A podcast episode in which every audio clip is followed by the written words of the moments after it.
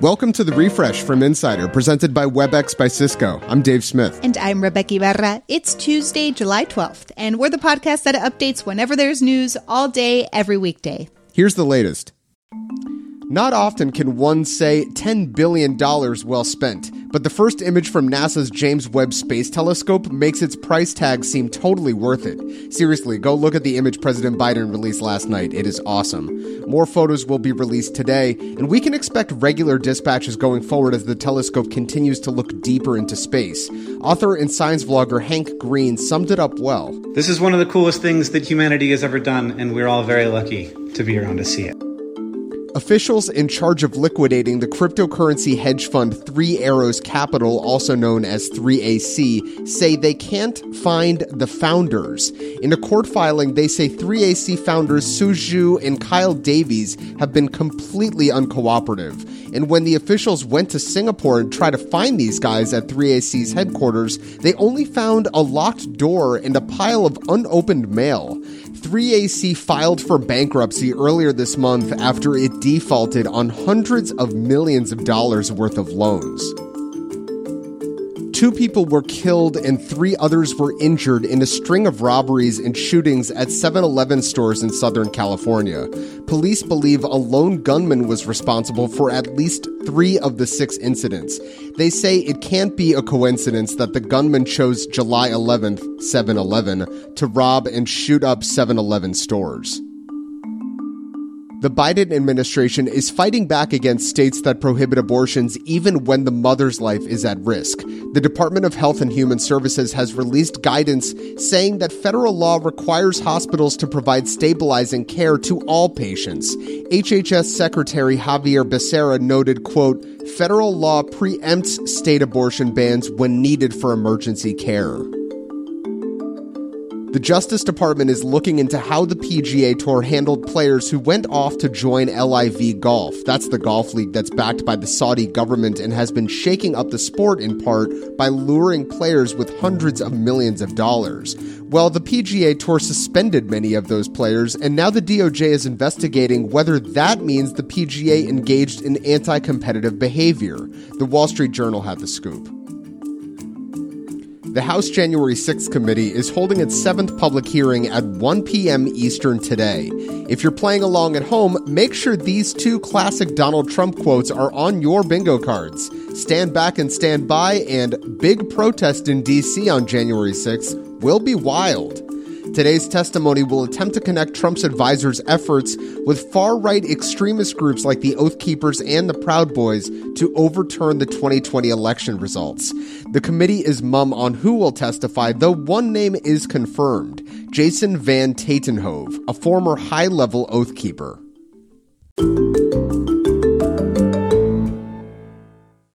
Today and every day, we're updating the refresh from Insider as news happens, so check back whenever you want to know the latest.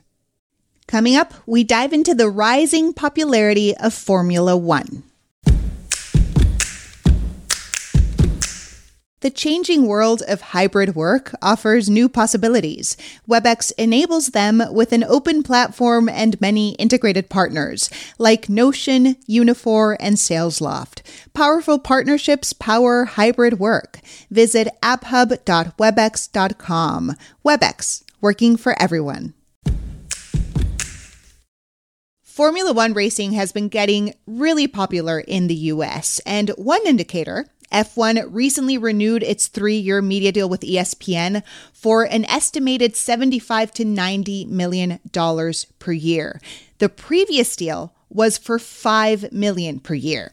Insider's Alanis King has a book about F1 coming out soon, and she's here to tell us what's been driving this surge in popularity. Hey, Alanis. So, first, for anyone who isn't familiar with it, what is Formula One? So, Formula One is a global racing series, and many people, if you're in America, you know about NASCAR most likely, perhaps IndyCar. Those are very American centric racing series. What Formula One does is it goes to countries around the world and racing circuits around the world, sometimes street races that are built on literally the streets of a city. And it races in all these different countries, including America. And the difference between Formula One and something like NASCAR is that NASCAR looks more like the cars you drive on the road. Whereas Formula One, they look a little bit like a weird spaceship. They're open Yeah. wheel cars, so the wheels stick out on the side of the cars. They've got really pointy noses and huge wings on the back. And Formula One is basically a giant test of not only driver, but car. So that's why you'll see a lot of teams have these empires, right? So they'll lead for a long time because they have a really good car and also really good drivers. It's a test of both. And the biggest test of how good you are at driving that car is how you drive it against your teammate. So, not only are there rivals between teams, but there are rivals within teams because at the end of the day, the biggest competitor is your teammate.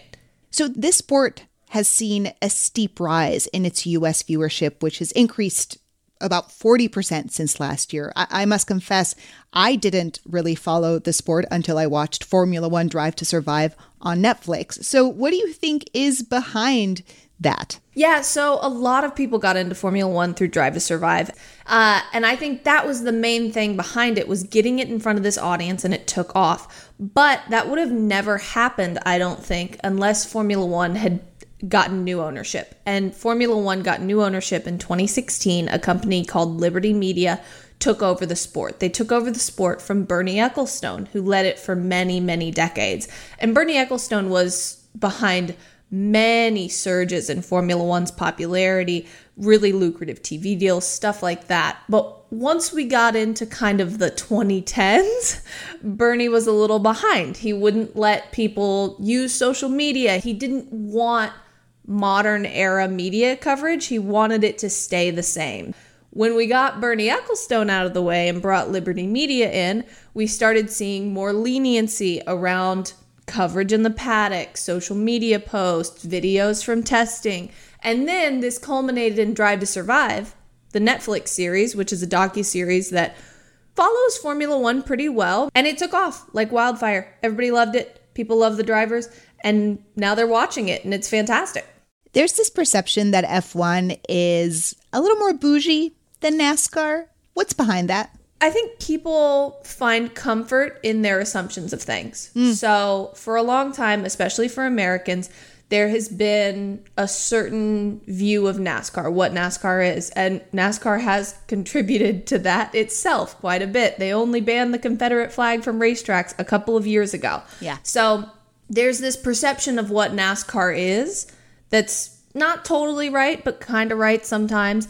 And then there's Formula One, which is for Americans a very foreign thing. So they see it as maybe more glamorous than it is and gloss it over more than other people would. But I mean, Formula One is extremely glamorous. Like, Formula One is very, very fancy. But it all boils down to in racing who has the money to compete and who's fast enough. And I think a lot of people look past the fact that at the end of the day, when you look at the Formula One field and you look at the NASCAR field, the lack of diversity is very present in both of them. There has only mm-hmm. been one black driver in the history of Formula One, and that's Lewis Hamilton, and he's won seven championships. The rest of them, more or less, rich white guys generally. Yeah. That's what happens. Rich white people sport. You know, when you're wrecking cars for a living and you have to wreck cars to learn how to drive them, that's what happens. You know, if you need money to enter a sport, there will ultimately be less diversity in that sport, at least in modern times. Alanis, thank you so much for chatting with us on the refresh. Absolutely. Thank you so much for having me. Alanis King's book on Formula One, Racing with Rich Energy, is coming out this fall. Make sure to follow The Refresh from Insider on Apple Podcasts, Spotify, or wherever you listen to podcasts. And please leave a rating and review, it helps other people discover the show. You can also just tell your smart speaker to play the Refresh from Insider podcast. I'm Dave Smith. And I'm Rebeca Ibarra. Talk to you soon.